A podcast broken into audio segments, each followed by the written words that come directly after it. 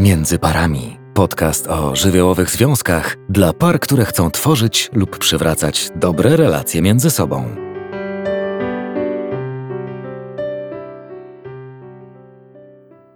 Miłość, pieniądze i seks to mieszanka wybuchowa.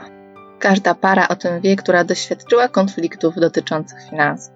Jak to zrobić, aby wspólne finanse budowały zadowolenie pary, a nie prowadziły do konfliktu? O co tak naprawdę chodzi w tych wszystkich kłótniach o pieniądze w związku? Zaprasza Marita Woźne.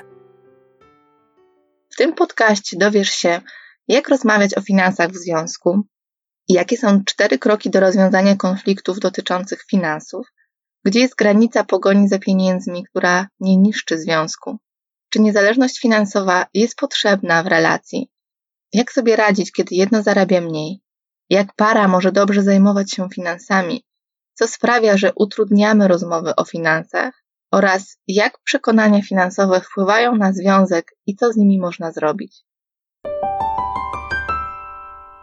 Według amerykańskich badań dotyczących związków pieniądze są główną przyczyną kłótni. Co więcej, mimo iż temat finansów w związku się pojawia, to zwykle przybiera taką formę, że trudno rozmawiać na spokojnie i bez emocji. Wywołuje lawinę różnych burzliwych uczuć, a jak wiadomo, w takim klimacie trudno o porozumienie. Obok kłótni o seks, finanse są również jedną z najczęstszych obszarów przyczyniających się do rozwodów. Dodatkowo finanse budzą wstyd, a w polskim społeczeństwie wciąż trudno się o nim rozmawia. Z jednej strony są osoby, które bezpośrednio pytają o wynagrodzenie innych, z drugiej same nie chcą się dzielić takimi informacjami. Panuje raczej przekonanie, że warto się dowiedzieć, jak to u innych wygląda, ale ja sam nie będę tej wiedzy tajemnej nikomu zdradzał.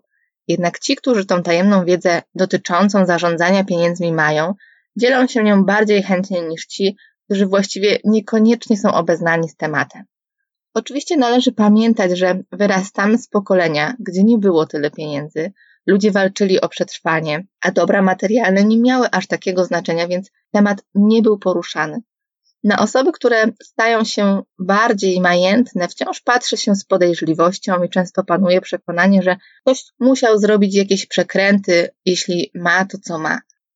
W związku z tym wszystkim, że o temacie nie mówi się jasno, to zanim powiem, jak rozmawiać o finansach w związku, warto chyba zacząć od tego, jakie panują stereotypy na ten temat. Ja na finanse, podobnie jak na inne rzeczy, o których mówię, chcę spojrzeć głębiej. Nie będę tutaj uprawiać doradztwa finansowego, ale chciałabym zachęcić Was do głębszego spojrzenia na ten obszar. Otóż finanse bardzo są związane z poczuciem bezpieczeństwa. Wiele zamożnych osób, które spotykam, mówi na przykład tak: Mam wszystko, dom, dobrą pracę, rodzinę, dużo pieniędzy, mogę podróżować, mogę wszystko właściwie za te pieniądze kupić, co chcę, ale nie czuję się szczęśliwy. Ludzie opowiadają mi o tym, jak bardzo są zabiegani, jak wiele czasu poświęcają pracy po to, aby zarobić więcej pieniędzy. Jednak później brakuje czasu na to, aby te pieniądze jakoś spożytkować. Jedni nauczyli się w domu, że jak są pieniądze, to się je oszczędza. Inni nauczyli się, że jak są pieniądze, to trzeba się cieszyć, wydawać je i sprawiać sobie przyjemność. Ta różnica bardzo może parę oddalić. Patrząc na to głębiej, często te pieniądze są po coś, zwykle dają pozorne poczucie bezpieczeństwa. Zastępują takie emocjonalne poczucie bezpieczeństwa, którego ludziom brakuje. Wtedy często ludzie próbują na tych pieniądzach oprzeć się. Kiedy są pieniądze, czują się bezpiecznie, a jak ich nie ma, to ich poczucie bezpieczeństwa upada. I ja dla jasności chcę powiedzieć, że nie mówię o takim poczuciu bezpieczeństwa, że jak tych pieniędzy nie będzie, to ja nie będę miała za co żyć i, i co jeść, ale mówię o takim poczuciu bezpieczeństwa, które jest związane z czymś głębiej, z takim emocjonalnym poczuciem bezpieczeństwa, że ja nie mając tych pieniędzy, tak naprawdę przeżyję, będę miała co jeść i będę miała jak funkcjonować. Więc nie mówię o takich diametralnych sytuacjach, o jakiejś głębokiej biedzie, tylko o takich sytuacjach, kiedy te pieniądze są, ale się chce ich jeszcze więcej. Wpada się w taką iluzję, że jak już będę miał ileś tych pieniędzy, to mi wystarczy. To będę spełniony, szczęśliwy albo spokojny. No a potem? Potem przychodzi ten moment i ciężko się zatrzymać i wycofać. Z jednej strony jest to na poziomie powierzchownym bardzo racjonalne, że jak nie będę pracować, to nie będę ich potem miał. Ale z drugiej strony jednak, gdzie jest ta granica? kiedy jest dość, kiedy wystarczy. Nam się często wydaje, że jak tych pieniędzy nie będziemy mieć, to się coś stanie, albo dopiero kiedy zadamy sobie serię pytań, to okazuje się, że właściwie to nawet nie wiemy, czego się boimy. Czasem pytam pacjentów, jeśli pozwoli sobie pan na urlop i nie zarobi pan tych pieniędzy, bo ma pan własną działalność, to co się stanie? No, nie zarobię tyle. I co się wtedy stanie? Będę miał mniej oszczędności. I co się wtedy stanie? Nie wiem, może nie będę mógł sobie pozwolić na te przyjemności, które teraz mam. I co się wtedy stanie? Nie wiem, chyba nic. Tak więc często, oczywiście nie zawsze, ale bardzo często okazuje się, że to, co się stanie, to to, że będziemy biedniejsi o te pieniądze, ale nie wpłynie to znacząco na budżet czy wydatki, ale takie odpuszczenie wpłynie znacząco na nasz stan emocjonalny i relacje z rodziną. Badania amerykańskie pokazują, że istnieje pewna granica w kwestii przyrostu budżetu. Mówią o tym, że do pewnego momentu rośnie poczucie szczęścia i to jest taka granica około 20 tysięcy miesięcznie. Po tej kwocie poczucie szczęścia nie rośnie, a nawet spada. Mówi się, że pieniądze szczęścia nie dają. Myślę, że nie do końca jest to prawdziwe, bo jeśli je mamy, to możemy realizować pasje, wydawać je na przyjemności, wakacje, a przede wszystkim nie martwić się o to, co będziemy jeść. Jednak najważniejsze jest pytanie, co my z tymi pieniędzmi robimy. Bo często też słyszę w gabinecie, że mimo pieniędzy, które ludzie mają, to jednak nie wydają ich na swoje przyjemności. I tutaj znowu idąc z podobnym pytaniem, co by się stało, gdyby Pan sobie na to pozwolił? I dochodzimy do odpowiedzi najczęściej takich, nie byłbym biedniejszy. Sprawdziłbym, czy to sprawi mi przyjemność. Ludzie uświadamiają sobie, że w pewnym momencie to, że zbierają te pieniądze i nie wiedzą po co, właściwie jest takim błędnym kołem, które wpędza ich w jakąś niewygodę. Albo że mają te pieniądze, ale nie mają tego z kim dzielić, albo że relacja się sypie, bo tak zaangażowali się w pogoń za pieniędzmi, że na nic innego nie starcza im czasu. Stereotypów jest wiele. Ja skupię się na tych, które są znaczące dla relacji w parze. Zacznijmy od tego, że mężczyzna jest odpowiedzialny za przynoszenie pieniędzy do domu. Ten stereotyp niesie wiele konsekwencji dla związku. Po pierwsze, zwalnia niektóre kobiety z odpowiedzialności finansowej związku. Oczywiście nie mówię o sytuacji, kiedy to para uzgadnia, że jeden zajmuje się pracą, a drugi domem i każdy dobrowolnie zgadza się na taką umowę i z tą umową ma się ok. Mówię raczej o sytuacji, w których to przekonanie powoduje roszczenia, co sprawia, że mężczyzna czuje się przeciążony odpowiedzialnością finansową, a kobieta ma wymagania. Są takie okresy w życiu pary, kiedy taki układ jest nawet potrzebny, na przykład po urodzeniu się dziecka. Jednak kiedy staje się chroniczny, to może przybrać formę, która osłabia związek. Ona wtedy funkcjonuje trochę w sferze bycia księżniczką, która czeka, aż inni zadbają o jej potrzeby. To bardzo nierówny układ i bardzo obciążający. Jedna strona czuje się sfrustrowana, a druga obciążona.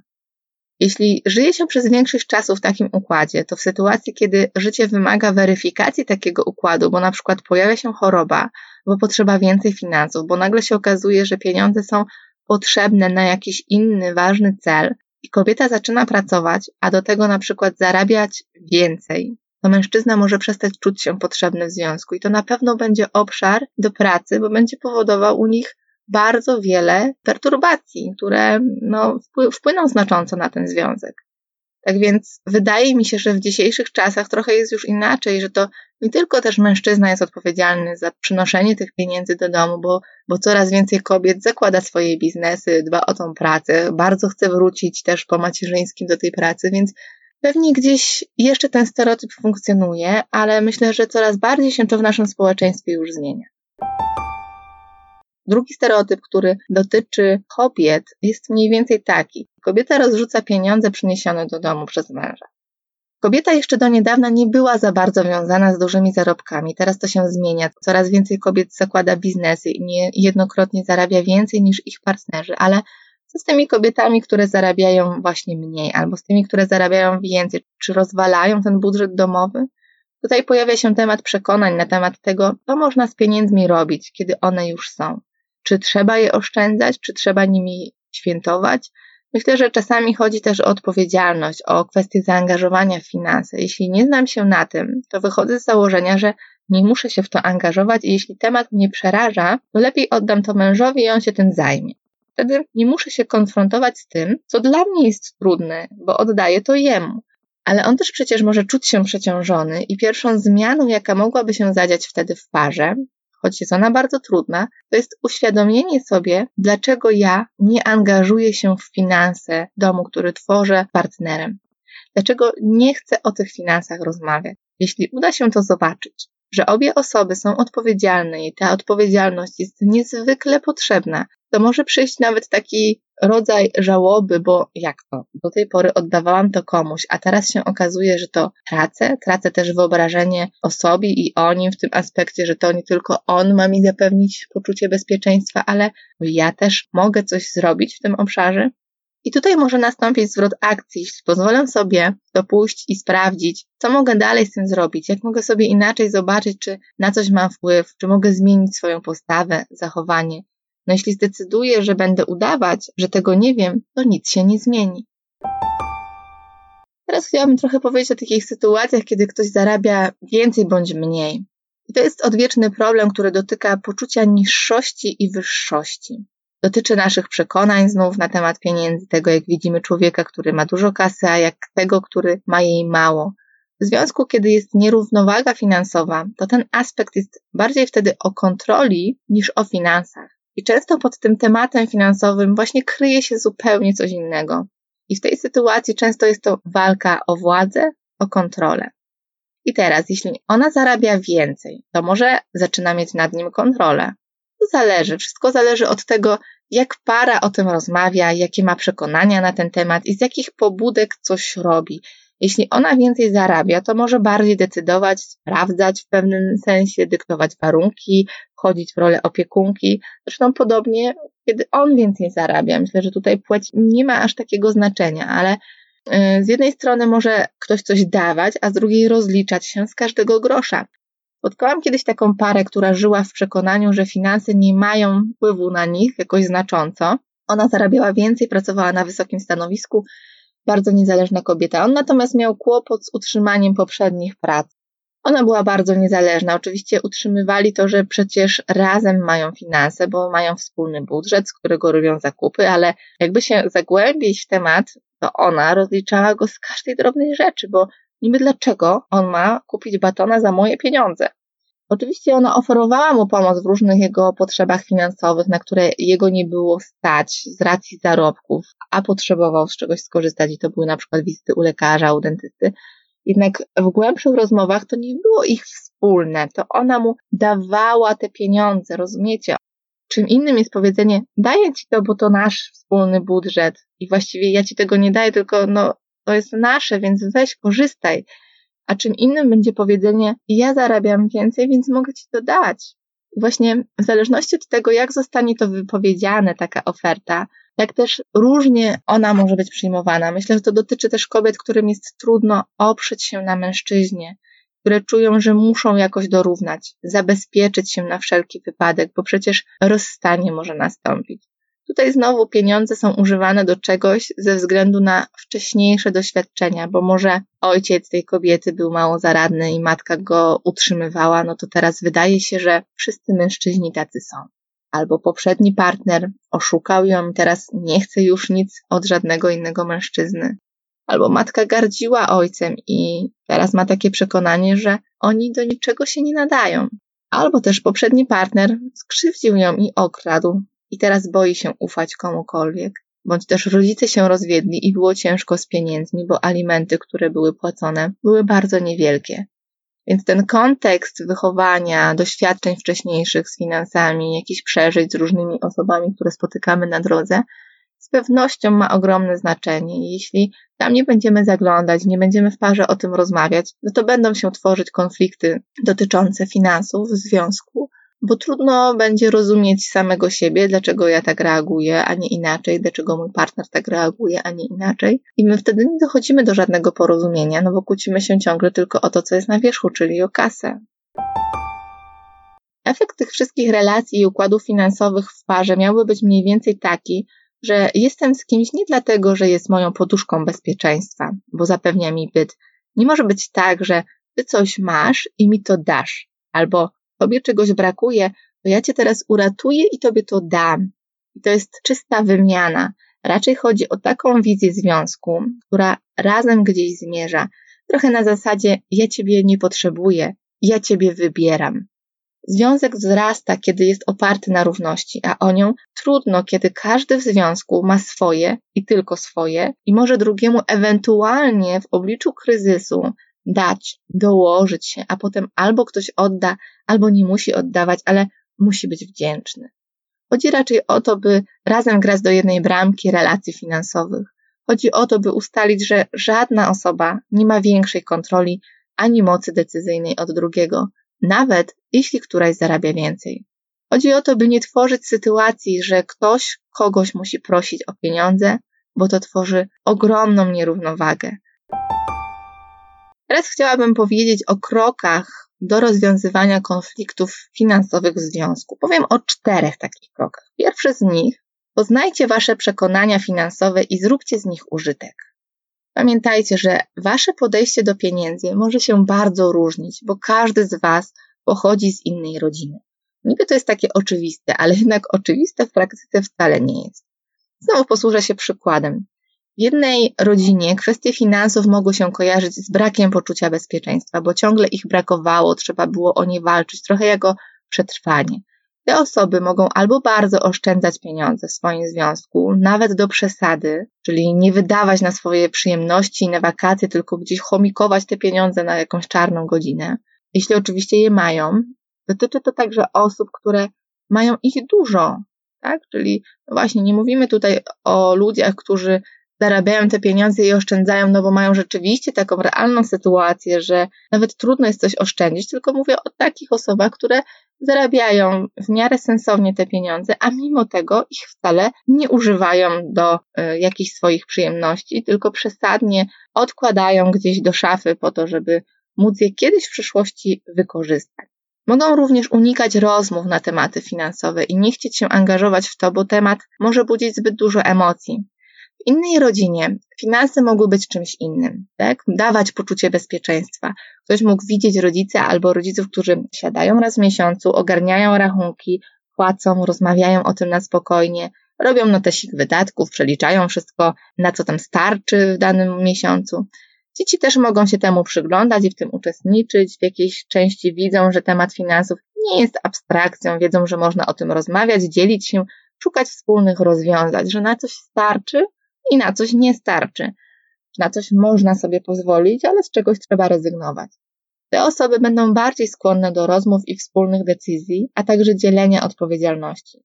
W innej jeszcze rodzinie tych pieniędzy mogło być pod dostatkiem i teraz taki wolny duch, który nigdy nie musiał przejmować się pieniędzmi, bo rodzice dawali, może je zwyczajnie wydawać, nie wiedzieć jak nimi gospodarować, ale też jak je oszczędzać. Także Luźne podejście do finansów też zwykle wzbudza wiele konfliktów. Jeśli dobierze się w parę taka osoba, która będzie chciała bardzo oszczędzać pieniądze, bo kiedyś nie miała ich zbyt wiele, i taka, która miała ich dużo i nic nie musiała robić ani się o nie martwić, tylko mogła je luźno wydawać, to będzie to powodowało konflikty. Bez względu na to, czy ta para będzie żyć skromnie, czy na bogato, te przekonania będą determinować ich podejście do spraw finansowych związku. No i co z tym zrobić? Jak zwykle powiem rozmawiać. Przede wszystkim możesz zadać sobie pytanie, jaki jest Twój największy finansowy koszmar? To on determinuje nasze dalsze postrzeganie pieniędzy. Jeśli w Twoim domu na przykład ojciec odszedł albo umarł, albo nie było go, a matka została sama i pieniądze były źródłem strachu, no to może to skutkować tym, że każdy kolejny rachunek będzie teraz wzbudzał właśnie ten strach i determinował postawę unikania. Więc racjonalnie możemy wiedzieć, że rachunki trzeba zapłacić, a irracjonalnie możemy działać w ten sposób, że odwlekamy sprawdzanie tych rachunków, płacenie ich, bo ciężko jest nam się tymi finansami zajmować. I trudno tutaj mówić jakoś o logice, bo to się dzieje właśnie na takim poziomie głęboko emocjonalnym. A poza tym można siebie poprzez to pytanie, jaki jest Twój największy finansowy koszmar, poznać wzajemnie, bo można zobaczyć te historie, o których może się nie mówi, się nie dzieli, ludzie się tego wstydzą I to może dać pewne wyjaśnienie, dlaczego ktoś się właśnie w taki sposób zachowuje. Drugie pytanie to, jak o Twoich finansach mówiło się w domu? Trzecie, czego o finansach nauczyłeś się od rodziców, dziadków czy nauczycieli? Bo o finansach nie uczymy się tylko od rodziców, uczymy się tego od wszystkich innych ludzi, których spotykamy gdzieś na swojej drodze. A nawet jeśli temat finansów się nie pojawia, to też czegoś się uczymy. No choćby tego, że właśnie się o tym nie mówi, że tego tematu nie ma, że nie jest on jakoś istotny. I czwarte pytanie, co było najważniejszą finansową lekcją dla Ciebie? Nie chodzi o to, aby się jakoś do siebie mocno naginać i zmieniać diametralnie przekonania. Wydaje mi się, że najsensowniejszą rzeczą jest po pierwsze zaakceptowanie tych różnic i zrobienie z nich użytku. Nie zmuszajcie się do spisywania wydatków finansowych w Excelu, chyba że serio jesteście ciekawi każdego zjedzonego batonika przez drugą połowę. Każdy z Was pewnie ma jakieś mocne strony w kwestiach finansowych i nawet oszczędność i nadmierne wydawanie na przyjemności może być zasobem bo można odkładać jakieś pieniądze na to, aby wspólnie je spożytkować właśnie na przyjemności. I można to pogodzić, bo każdy z Was jedną z tych umiejętności ma, tylko teraz trzeba ją ukierunkować w odpowiednią stronę. Drugi krok to otwarcie rozmawiajcie o finansach. Aby to wszystko zadziałało, potrzebne jest otwarcie się na właśnie takie rozmowy, nawet jeśli temat jest trudny, nie warto go zamiatać pod dywan, bo za chwilę przestanie się pod nim wszystko mieścić i tak brud zacznie wychodzić. Badania pokazują, że dobre i trwałe związki charakteryzują się umiejętnością prowadzenia trudnych rozmów. Tego możecie się nauczyć zaczynając od rozmów mniej trudnych, a ich przykłady możecie znaleźć w moim bezpłatnym e-booku Sztuka rozmowy z partnerem, który znajdziecie na mojej stronie międzyparami.pl. Słowa krytyki i ataku, na przykład jaki ty jesteś rozrzutny, gdyby nie ja, nie mielibyśmy żadnych oszczędności. Taka z ciebie sknera, że nawet nie możemy wyjechać na wakacje. To słowa, których konsekwencje będą się odbijać później na relacji. Więcej o tym, jak mówić do siebie w konfliktach, mówiłam w moim trzecim podcaście Kłótnie w związku i też was tam do niego odsyłam. Chodzi o to, by mówić do siebie delikatnie, w pierwszej osobie. Używaj ja, a nie ty. Ważniejsze w takiej rozmowie jest słuchanie niż mówienie, z czym często mamy problem, choć jest to tak fundamentalna rzecz. Kiedy jest to wszystko we wzajemnym szacunku i empatii, to wszystko powinno pójść łatwiej. Tylko poprzez rozmowę możemy dowiedzieć się, gdzie każdy z nas angażuje się w różnego rodzaju aktywności finansowe, których druga strona może nawet nie zauważa, ale może nawet zauważa, ale drażni ją to. I to jest moment, kiedy kobieta na przykład może zobaczyć, że przegląd kosztuje, że mechanik kosztuje, że trzeba tam jechać, też odłożyć te pieniądze na ubezpieczenie i tak dalej, a mężczyzna może dostrzec, że nie tylko pieniądze idą na ciuchy albo kosmetyki, ale jeszcze utrzymanie dzieci i kupowanie im różnych rzeczy jest kosztowne. Oczywiście ważne są warunki takiej rozmowy. Najlepiej by odbyła się w zaciszu, bez dzieci, w sprzyjających okolicznościach, może nawet w restauracji, bo tam każdy jakoś nad sobą panuje i jest to taki zewnętrzny czynnik, który sprawia, że się kontrolujemy. Pamiętajcie, nigdy nie inicjujcie takiej rozmowy w sypialni, bo konflikt bardzo Was może rozdzielić. Zadbajcie o czas i przestrzeń, by nic w tej rozmowie nie przeszkadzało i nie ograniczało. Trzeci krok to wspólne plany finansowe. Czasami pary, które nie rozmawiają ze sobą, jaki każdy z nich ma priorytet finansowy, wpadają w pułapkę oczekiwań. Jeden z nich może na przykład ciężko pracować, by zapewnić byt finansowy rodzinie, kiedy ten drugi może chcieć najbardziej na świecie zwyczajności. Szczęście przynosi mu więc nie to, że ma pieniądze, a to, że można żyć razem, spędzać czas, choć może skromnie. Skazane jest więc rozmawianie o swoich marzeniach, planach i ustalanie, jak można je realizować i kto za co będzie odpowiedzialny do osiągnięcia tego celu. Tutaj potrzeba wzięcia pod uwagę, na jaki poziom życia para się decyduje, jaki by chciała, a na jaki może sobie pozwolić. To jest też umiejętność cieszenia się razem z rzeczy, które są małe. Przyzwyczailiśmy się do dobrobytu i to powoduje, że mamy coraz większe oczekiwania względem siebie, innych i świata. Trochę zapominamy, co jest ważne, co w życiu nas cieszy, choć obecna sytuacja na świecie może sprawić, że doceniamy więcej spraw przyziemnych, że kontakt z ludźmi jest ważny, że bycie razem jest ważne i że świat może zwolnić, a wtedy możemy odkryć zupełnie nowe wartości, a może nie nowe, ale zapomniane. I czwarty krok, szczerość ponad wszystko. To jest podstawa w każdym aspekcie związku, jeśli chodzi o finanse. Znam wiele historii par, gdzie nie dochodzi do zdrady seksualnej, ale do takiej finansowej już tak. Przypadki, że kobieta wyciąga pieniądze z konta od męża, albo mąż ma mnóstwo długów, o których ona nie wie, albo bierze na nią kredyty, jest sporo. I choć wierzę, że to nie chodzi tylko o szczerość względem finansów, tylko wtedy rzeczywiście coś dzieje się w parze albo w tej konkretnej osobie. Dlaczego tak się dzieje, że musi ktoś posuwać się do takich rzeczy? Dlaczego nie może poprosić o te pieniądze albo powiedzieć, że mu brakuje?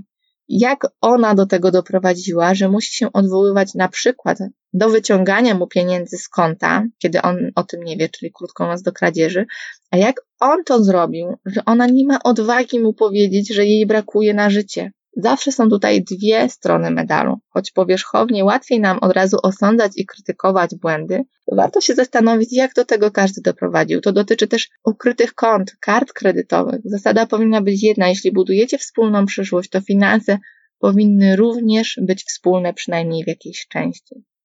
Więc każdy związek jest inny, niezwykły i wyjątkowy w swojej postaci. Dla każdego więc różne metody będą skuteczne i każdy musi je dostosować do swoich realiów, więc warto rozmawiać ze sobą, dzielić się tym, co jest istotne, a także być empatycznym, bo temat finansów sprawia, że stajemy się agresywni. Jeśli poznacie swoje przekonania finansowe, jeśli uda Wam się wprowadzić równość, to efektem ubocznym tej sytuacji będzie pokazanie Waszym dzieciom, jak dbać o finanse.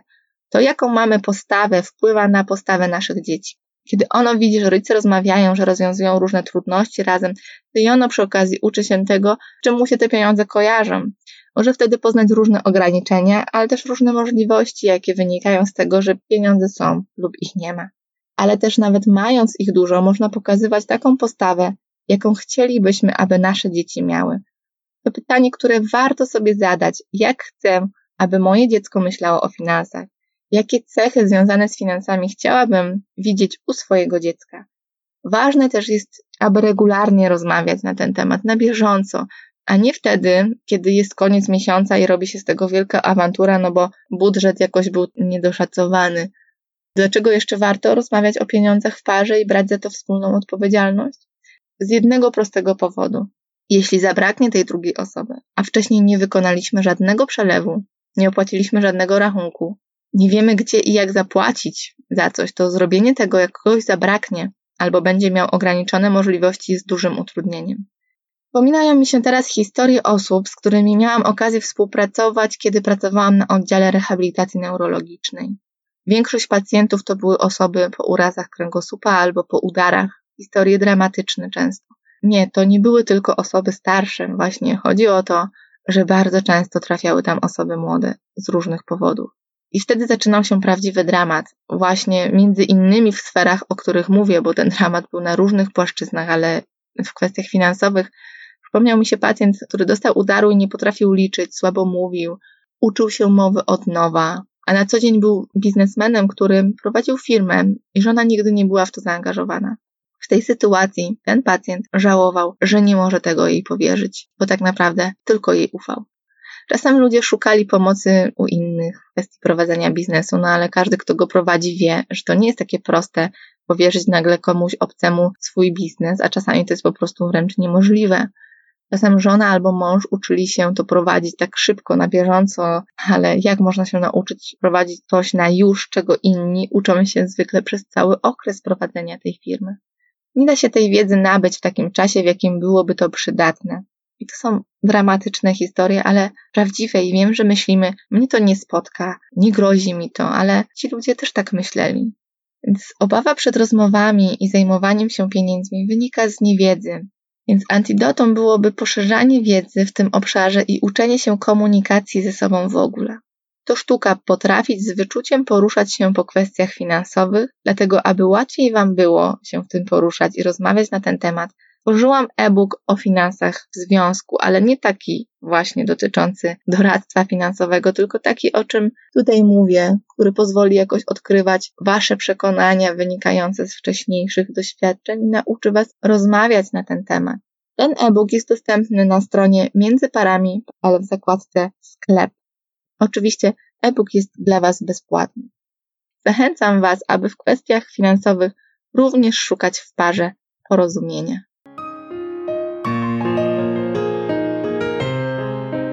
Jeśli chcesz posłuchać innych odcinków na temat psychologii związków, zajrzyj na międzyparami.pl. Jeśli masz propozycję tematu na kolejny podcast, wyślij wiadomość przez formularz na stronie.